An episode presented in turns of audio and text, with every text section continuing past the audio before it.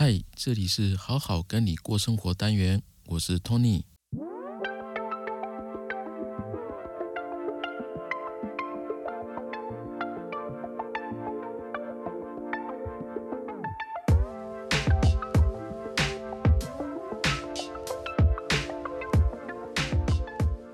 嗨，大家好，大家最近过得怎么样呢？我们今天这一集我们要来讲聊天。那你可能会想说，聊天不就是聊天吗？到底有什么好讲的？哎，还真的不是这样子哦。聊天其实有很多事情可以讲。那为什么今天要讲这个主题呢？就是前阵子我在 PPT、PTT 不是 PPT、PTT 上面看到了一个问题啊，引起蛮多人讨论的。就是有一个原 po，他是个妈妈吧，她就是去回答。呃，有人发问：夫妻没话聊怎么办？有小孩之后呢，怎么经营夫妻之间的感情呢？那就噼啪了回了很多。那后来我很好奇嘛，那我就在 Google 上面哦去搜寻了相关的一些一些关键字。哎，我发现哦，其实怎么聊天这个话题困扰很多人。怎么说呢？这数据显示嘛，情侣之间没话题怎么办？它的搜寻结果就达九百四十六万笔，很多吧？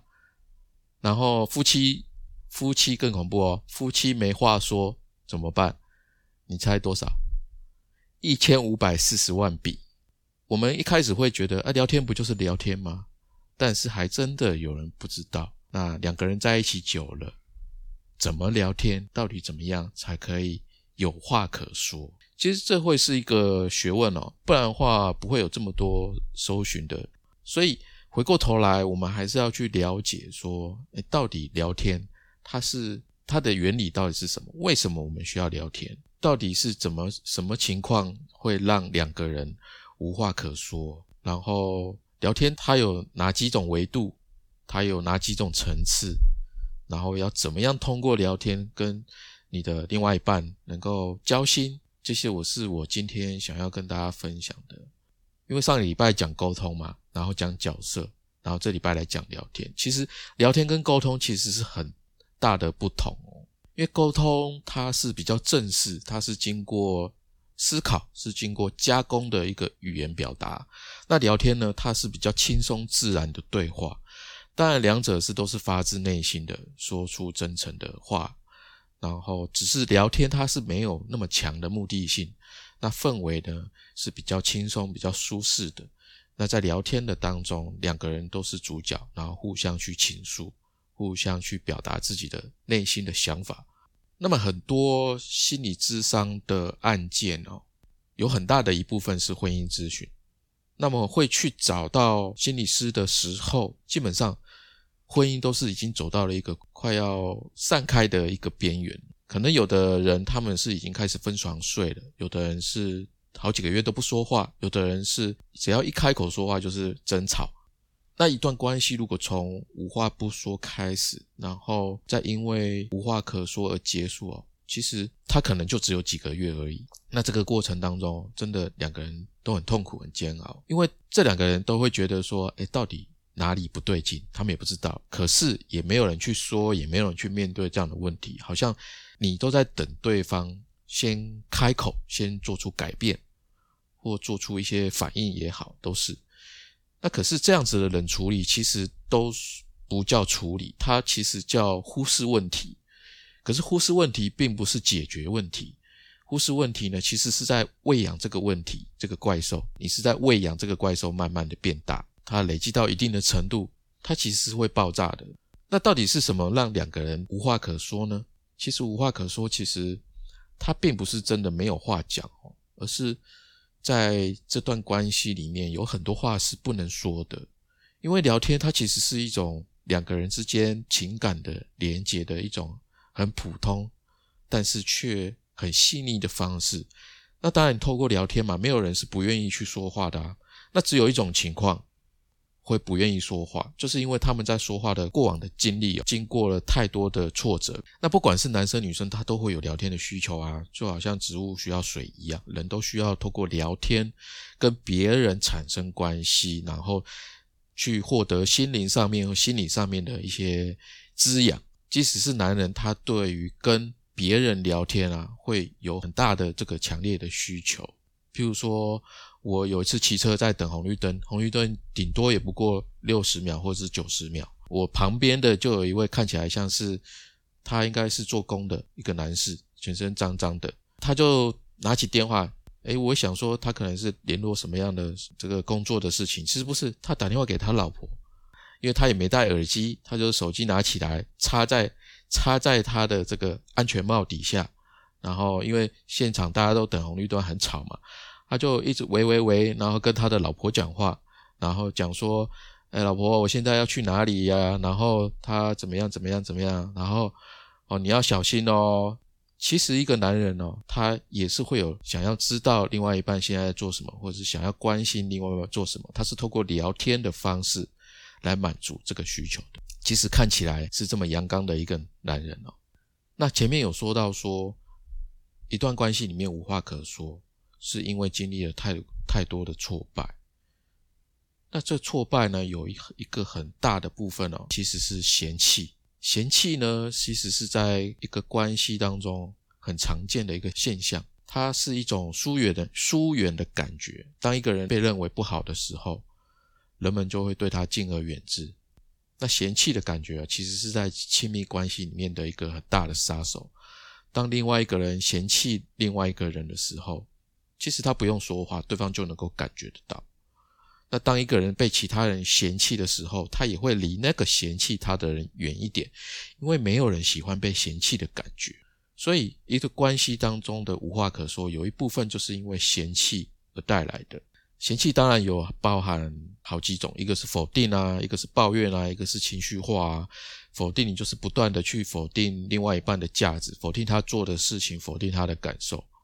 那抱怨的话，就是你会抱怨他做了什么样的事情，为你带来什么样的麻烦，或者是他做了什么样的事情没有达到你的期待，没有达到你想要的结果。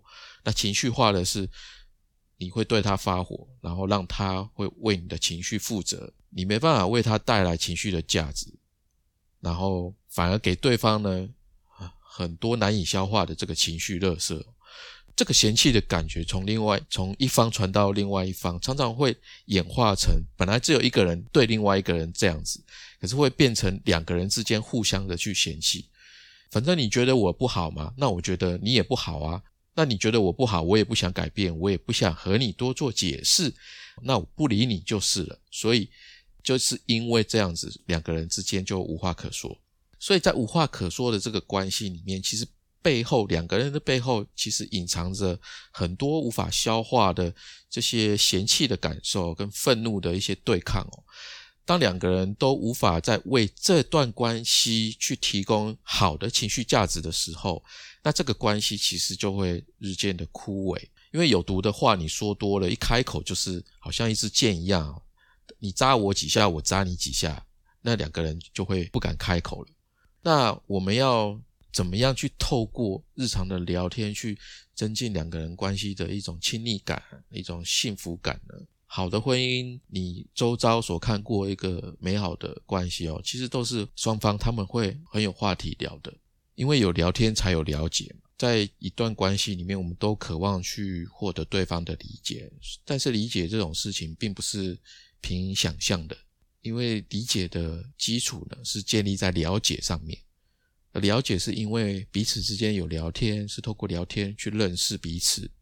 那你可能会说，哦，我们很熟啦，还还需要聊吗？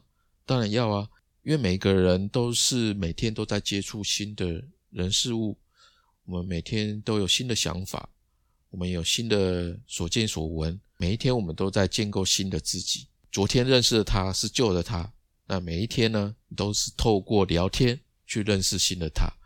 所以，所以哦，你看哦，如果你一天不聊还好，没什么。两天不聊也还好，没什么。可是如果你十天半个月不聊，你就会有稍稍有一点陌生的感觉，因为你不知道他最近发生什么样的事情，他遇到什么样呃有趣的、生气的，或者是工作上面的经验，或者是遇到什么样的人，你就等于跟他看到，可是你只是看到，但是你们之间的情感有点像是失联的这个状态，也就是因为会隔了一段时间失联。所以你最终还是要透过聊天去重新的跟他连接上面，连接上，然后去了解说最近他的信息各方面的。那他也不可能说透过一次的聊天你就彻底的了了解一个人，这是不太可能的事情。而且就算每天聊，也有可能会遇到表达不清楚或者是理解不清楚的时候。所以聊天基本上保持一个耐性，它是不需要有什么高效率的企图，因为关系的本身它其实是一个互动的过程。所以想要了解一个人。没办法，只是透过观察，而是要透过聊天才能够走进他的世界，所以这是很基本。再来就是说，嗯，人与人之间哦，这个要讲到脑科学，人与人之间在聊天的过程，脑下垂体它会分泌一种叫做后叶催产素的一个激素，这个激素呢，讲白话一点，它叫做爱的物质。那当大脑分泌这个物质的时候，人会产生一个爱与被爱的感觉。这种感觉就是一般所谓幸福的感觉。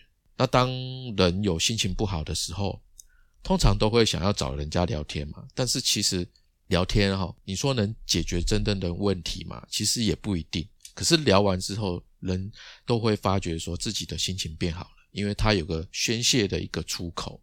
讲比较心灵鸡汤的是的说法，就是相比解决问题这件事情来讲。人们会更需要的是先被理解，然后有人倾听他们讲话，然后有人回应他们的这个感受。解决问题它是比较逻辑的，逻辑呢是用来支持自己的情感需求。所以在解决问题之前，人们其实是需要在情感上面被接受、被接纳的一个一个感觉。所以聊天它就能够提供一个好的情绪价值。这个情绪价值其实，在各种关系里面都是一样重要的，不管是情侣关系、婚姻关系、家庭关系、职场上面的关系。那我们讲到这个情绪价值，它到底是什么东西啊？情绪价值其实指的就是说，在关系里面，如字面所讲的，就是它能够提供对方那种正面的影响，譬如说被接纳、被理解，然后被欣赏，然后被尊重。它都是一个好的情绪价值，所以当你在关系当中能够去传达这些感受的时候，其实就在为这个人、为对方嘛，那为这个关系去提供一个好的养分。所以在聊天当中，哈，如果你能够为关系去提供好的情绪价值，它就是因为聊天，它是彼此之间心跟心的交流。所以你们在聊天，可能即即使只是短短的三到五分钟，你也能够感受到对方他在陪伴你，他是很关注你的，他也是很能够接纳你目前所倾诉的一些想法。那这样子的这个过程啊，其实会让人家感感觉啊 k i m o j i 很棒，就是身心是很舒畅。所以讲到这边，不知道大家最近，哎，你跟你的另外一半，或者是你跟你的家人，或者是跟其他。你很在意的人也好，你们最近这几天有没有这样子的感受呢？那如果没有，我觉得可以一起来讨论这个部分，怎么样好好的聊天？聊天到底是什么？你们希望对方在聊天的过程当中给你给想要他想要什么样的感受？然后你想要什么样的感受？就是光聊天这个话题就可以当做一个聊天的主题，可以讨论。回过头来，我们在讲聊天啊，其实它也是一个，你可以把它想象成一个容器。那放什么呢？它是放情感的一个容器。因为每个人，我们的身体、我们的感受都需要一个容身之处嘛，所以我们会渴望有一个家。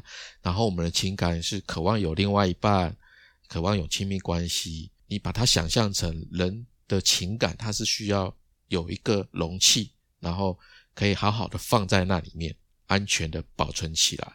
那聊天它就是一个放这个情感的一个容器。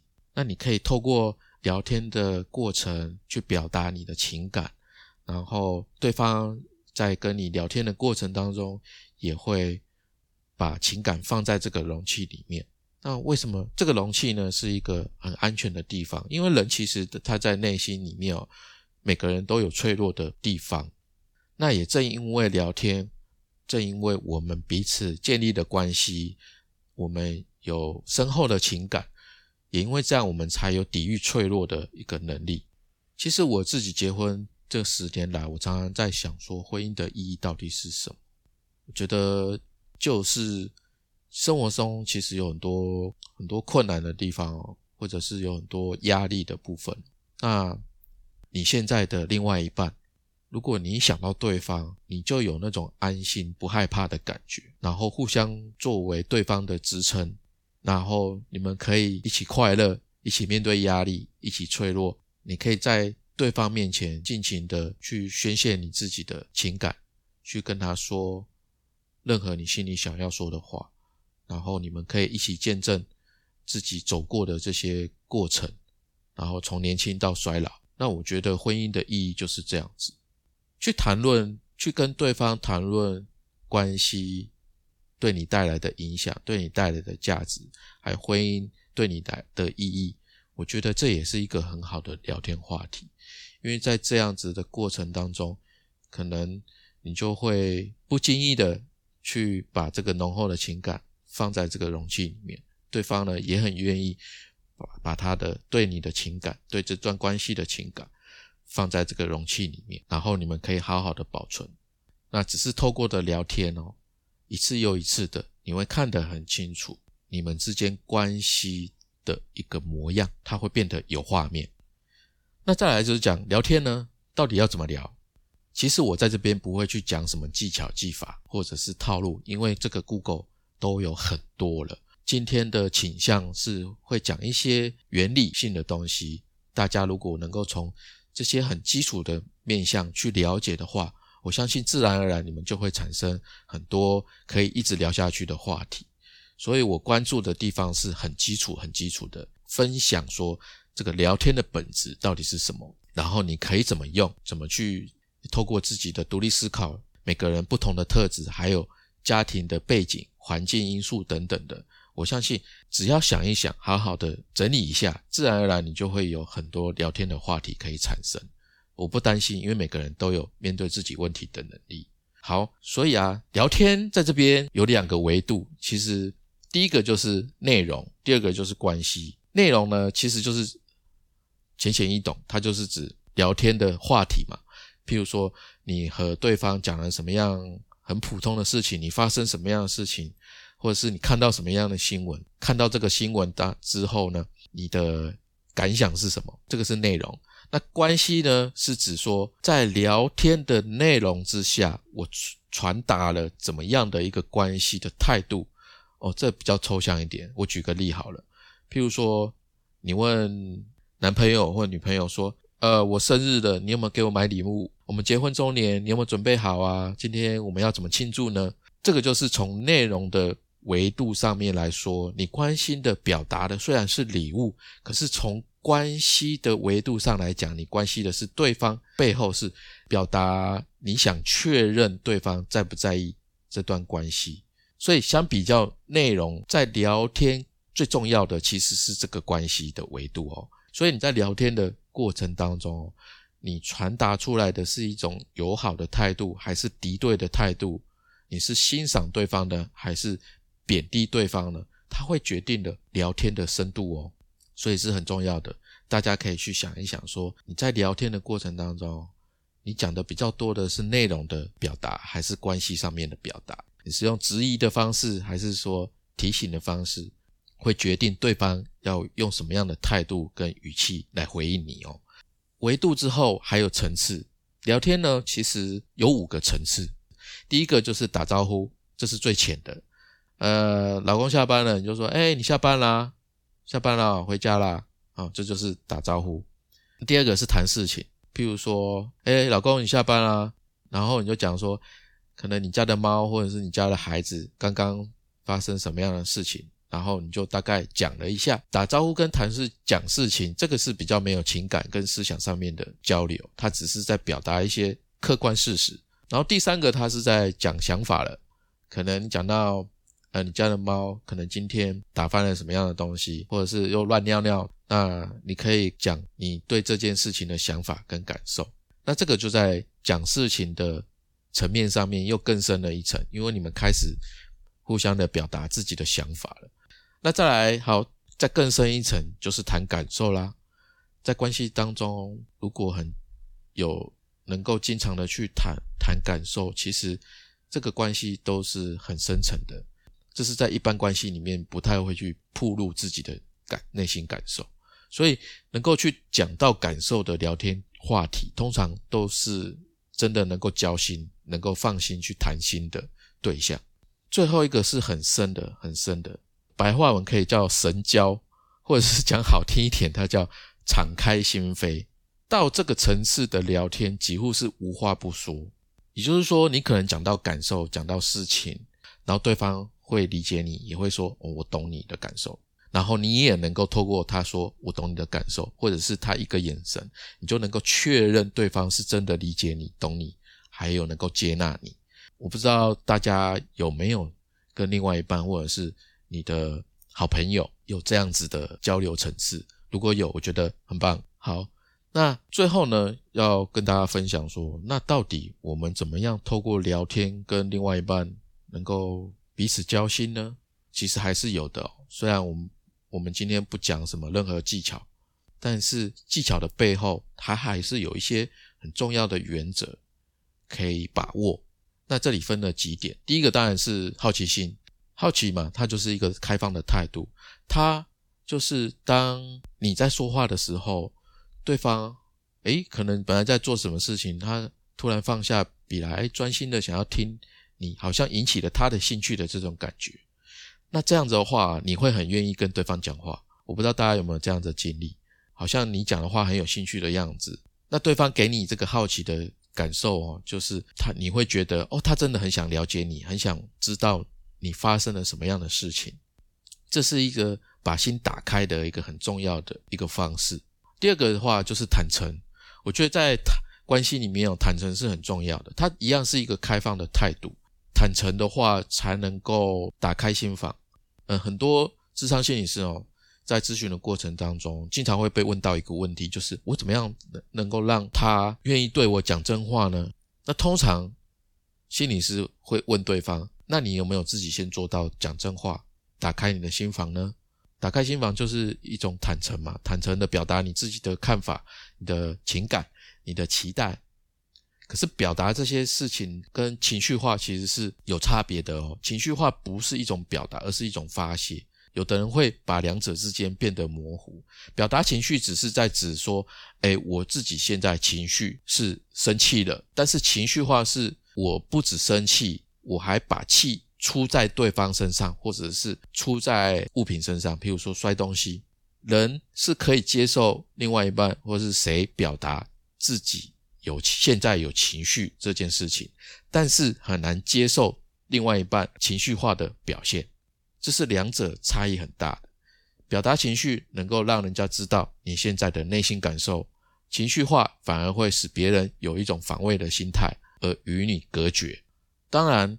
如果两个人他是一个比较紧密、比较亲密的关系，偶尔是可以包容情绪化的反应的，因为因为两个人关系够紧密，偶尔的情绪化的反应是不会立刻摧毁这段关系的。那当然也要前提是说这段关系的柔韧度它是够的，所以才能够包容去去承受这当中某一个人的情绪化的反应。可是如果这段关系的底子，它本来就不好，这个柔韧度不够的话，呃，那情绪化的反应一次两次，很可能这段关系就没了。所以这个要小心。然后再来是倾听，倾听跟听其实不一样哦，只是听有可能左耳进右耳出，或者是听然后听然后反弹，但倾听是完全接纳听进去，然后有个地方让对方放在那里，好像仓库翻一样，就是我准备一个空间，这个地方随时。能够让你使用，让你安放这些情绪。那听是什么？听就是，譬如说，另外一半最近有点压力大，然后跟你讲一下，然后你就受不了啦，开始提各种建议，试图解决他的问题。可是对方没有要你帮忙解决啊，他只是想要抒发一下面对这个压力的一些内在感受而已。所以建议有时候并不是哦，你在为这个关系提供养分去滋养这个关系，而是你想透过建议快速。堵住对方的嘴，你想快速的把对方的情绪压下去，因为你受不了了，所以你没有地方可以安放他的这些情绪，所以内心的容纳空间太小，防御太厚，或者是自己内在本身压力比较大的人，他是很难去做到倾听对方的，因为他很容易一个不小心就会陷入到自己的情绪困境里面。所以听跟倾听，它是能力上的差别。倾听的话，它是一种特殊能力，可以这么说，因为这代表说，你倾听的能力越好，你的内心的容纳的空间可能越大。这个不容易，他能够透过后天后天的训练培养，他当然也先决于先天上面的个人特质，这是很不一定的。那同时，它也是一种态度啊，态度会铺露说，你到底是把自己看得很重要，还是把对方看得很重要？那当然，我觉得还有一个点就是说。我们都期待对方是一个愿意倾听你的人，但是我们也要能够接受对方在倾听的这个能力跟态度上面是需要时间学习以及培养的。那我觉得，如果我们有这个比较稍微客观一点的面对倾听这个能力的态度的时候，我相信对方也能够感受到。譬如说你在。跟对方倾诉的时候，对方可能很快要给你提意见，或者是很快想要解决你的问题的时候，也许你可以说：“我现在是想要请你当做我的倾听的对象，让我跟你说一说我想要表达自己内在的情绪，这样可以吗？如果不可以，我们现在不不要讲。我觉得这个就是互相的包容。那对方呢，看到你这样子诚恳的表达，我相信对方也跟也能够理解自己现在做的。”刚好不是你要的，那我相信他也能够慢慢的能够适应。那我觉得这就是一个很好的一个互动，互相的理解跟尊重。好，尊重讲到尊重，尊重也很重要。懂得尊重的人，他会考虑另外一半的感受，而不是以自我为中心的认为，哎，对方应该如何如何。那当然回归到聊天。来说，如果你想要和他聊天，你就要尊重他的意愿，而不是你想聊你就拉着对方不顾他的感受就噼里啪啦的说。因为聊天其实也是要看时机跟你所在的环境的，它不是一个人的一厢情愿。因为聊天它是一个轻松、比较安全的一个氛围嘛，啊，这个是基础。如果没有这个基础的话，那怎么聊得下去？那又变成只能只是一个人聊，一个人在翻白眼而已。那什么时候聊天？是好的，可能在吃饭的时候、散步的时候、睡觉前，其实这都是。如果你想要聊，对方也愿意和你聊，自然而然你们就会在内心的深处里面彼此十指交扣。所以你要和他聊天，尊重是很大的一个前提，尊重对方现在愿不愿意。好，那你是不是在一个好的时机想要跟对方聊天？所以尊重是很重要的。再来，前面有讲过，就是情绪价值。我想你可以问对方一个问题：你喜欢和我聊天吗？为什么呢？然后听听他怎么回答的。这个问题呢，不管他表达的是什么样的想法，其实背后呢，总归来讲，他有一个基础，这个事情符合他的心理需要，能够为他提供情绪上的价值。因为这个聊天是让他很舒服，因为很正常嘛。如果聊一聊没几句，你们就吵架了，就不爽了，那这个聊天没办法继续嘛。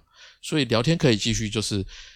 彼此都很舒服，那这个舒服就是其实就是情绪价值。那在聊天的过程当中，能够为对方，对方能够为你去提供情绪价值，其实就是在为这个关系提供好的养分。那人自然而然就会达到最深的层次，能够打开心房。那这个聊天的互动啊，就会进入一个正向的循环。那这会让两个人哦，在聊完一次之后，还会期待下一次的聊天。那这个聊天的好的感受，这个舒服的感受也会持续好一阵子。那我觉得聊天当然是有很多话题，有很多目的啦。我自己觉得最大的目的其实就是要到最大最深的那个层次，要交心。所以要交心达到这个层次的话，就是要学会怎么样将这个聊天、这个对话去展开。如果现在你们的关系、你们的聊天其实不那么频繁，可能久久才展开一个回合，那你就可以利用刚刚所讲的这个五个要点，去尝试打开第二次、第三次。那我觉得你会感受到你们的关系有在进步，然后透过每一次的对话展开，你会发现就好像发现新大陆一样。就算你们可能在一起十年也好，或是几年也好，你都会觉得，哎，对方其实还有地方是你不知道的。那自然而然啊，你就会跟对方期待下一次的聊天，再发现什么样的事情。那这个就会进入一个正向的循环。进一段关系其实真的不容易，真的不容易。它就好像阳光、空气、水一样，需要仔细的去呵护。那聊天它就是一个呵护关系的一种很简单的形式，但是简单却不容易。那最后呢，我想要分享一下。这个 PTT 上面哦，有一个妈妈，她针对这个有小孩之后怎么经营夫妻之间关系哦，她讲了一些她自己的方法。那当然跟聊天跟今天的主题有很大的关联性。她说，第一个就是对老公跟小孩以外的事物一样，还是要保有好奇心跟热忱。他说他很喜欢看书，什么书都看。然后最近迷上了言情小说，现在言情小说还有人在看，我真的不知道。那他去觉得看书就是让可以让自己放空，这个放空的意思，我想是指压力啦，带小孩的这个压力。那他说他看到有趣的论点会拿来跟老公讨论，这样子，他觉得他发现其实彼此有很多的想法是不相同的，知道彼此不相同是件很有趣的意思。言情小说的部分我觉得蛮好笑的，他说他因为刚生完小女儿。然后觉得自己在生理上面被冷落了，然后想要有一点恋爱的感觉，所以她才看言情小说。然后有一天呢，她老公看到她在看言情小说而不想理她的时候，这个原 po 呢，他就冷冷的说：“因为你对我兴趣缺缺啊，所以我就找男主角谈恋爱喽。”那后面他就写说：“然后就被就地正法了，mission complete。”这个蛮好笑的，被就地正法。好，那第二个他说，随时随地都是在讲小孩，为什么不能聊别的呢？他说，全家最常在一起的空间就是在家，不然就是在车上。然后他很讶异，许多妈妈呢，在生完小孩之后，就再也没有坐过副驾驶座了。他说，拜托，小孩都在气座上了，你怎么会觉得妈妈在后面顾着小孩更安全？所以妈妈应该坐在。副驾驶座，你可以看看窗外的风景啊，看看看路上的一些名贵的车子啊，看看一些你没看过的店面，然后跟老公聊一聊，有不同的话题可以延伸的话题。那其实他这样讲说，很多妈妈生完小孩没坐过副驾驶座，我觉得我也蛮讶异的，因为我自己没有小孩，所以我是比较不能够感受的，这是我第一次知道。然后再来，他说，就算不懂他的工作，聊聊同事也很好。他说，我这辈子大概都不可能完全懂老公的工作内容，但是若公婆可以帮忙老公公司聚餐，我偶尔会出现，有时候也会全家约同事去公司打打球，聊小孩，聊单身的同事帮忙他牵红线什么的，其实都很好。老公也很明确的告诉他的同事，如果他不在位置上，要是电话打来是我的话，同事都可以帮忙接。我还蛮期待跟他同事闲聊的，如果他们想聊的话啦，用一两分钟关心单身的同事吃饱没，今天要早点下班哦，下星期再约打球之类的。今天又多了一个话题嘛，他大概分享这三个。其实跟另外一半开始的婚姻关系哦，很大的一个部分就是彼此一起生活的时间多了。生活呢，当然是由琐碎的事情去组成的。如果对琐碎的事情不抱有想法，觉得它太普通了，没有必要讲，那这样的话，你只会想着激情。那激情，那不如单身就好了。如果要对方能够甜言蜜语，就先身体力行吧，开口就好了。啊，儿子快到家了。拜拜啊！这是他原 po 发的文，下方就有很多人回说啊，这推推推，这个还有 推推找男男主角谈恋爱，推推推，很多都说推，真的不能让话题只剩下育儿。好，真的哈，我觉得聊天今天这一集，它还是个原则啦，因为毕竟我们都希望说彼此的关系都在一个舒服的状态，所以怎么样去聊天，把握一些原则。如果你在学习。更多的一些技巧，那就更好不过，因为你会事半功倍，那自然而然你们的关系啊就能够在一般的日常生活当中的聊天，可以试出你对对方的爱，对方能够感受到，他也会试出适当的回应给你。那这是今天这一集想要分享的，希望大家都能够有收获。我们每周三晚上会在七点的时候更新新的一集。那如果你是从 Apple Podcast 或者是 Google 听的朋友，请记得，如果你还没有留下你的评价的话，请帮我留五星评价哦。那如果你有什么样的问题，或者是有什么样的话题想要听，都可以到我们的官方粉丝团“好好听你说”留言给我们，私讯给我们都可以。那我们今天这一集就到这边，谢谢大家的收听，再见，拜拜。